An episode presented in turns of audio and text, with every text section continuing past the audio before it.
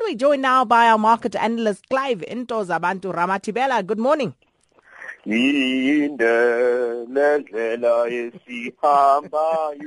There was a load shedding taking place at the arena yesterday. no, not so long to go anymore. Come on, we're still 10 points clear. Sis Clive. Ouch, I had to say, I'm oh, sorry. By the way, off. that word is unparliamentary, so I withdraw.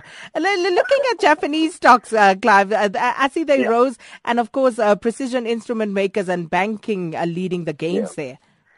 Yeah, those were the guys that actually did very well. So, Kina, just to uh, reiterate, uh, uh, the, the Bank of Japan did come out, the BOJ, and say that they're going to keep the uh, monetary stimulus still going on.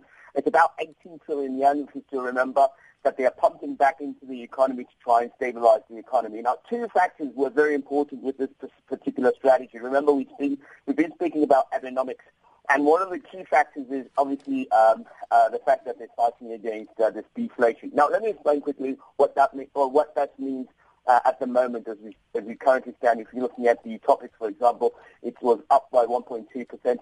If you look at the underlying companies, the Mitsubishi uh, financial group doing relatively well. If you look at Asahi, uh, glass company also up by 2.3 percent. Uh, Nomura Holdings also did relatively well, sitting at 3.4 percent.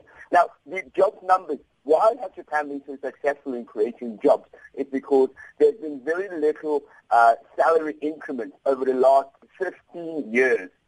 And that's sustained them uh, to get to where they are today. Um, and I'm not saying that South Africans must think that that will work. It's called uh, salary inflation, and it hasn't gone up by much.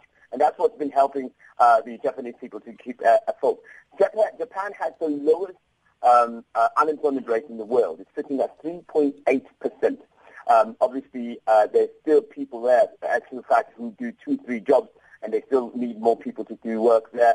Uh, so if you speak Japanese, what which you are, please try Japanese uh, markets for work. But it, it is quite interesting that they're going to continue with the stimulus. And uh, then, of course, Chinese New Year, the lunar year, uh, year of the goat it is. And what does it have in store, do you think? We, we, we, I was talking to a mate of mine who sits on the uh, JP Morgan's platform um, in Hong Kong who, was telling me what people are saying about the, uh, the, the, the, Chinese New Year, Chinese zodiac overview, as it were. If you look at the uh, sequence, uh, the zodiac, it's 12 animals. It's got rat, ox, tiger, rabbit, dragon, snake, horse, which was last year, uh, goat, monkey, rooster, dog, and pig.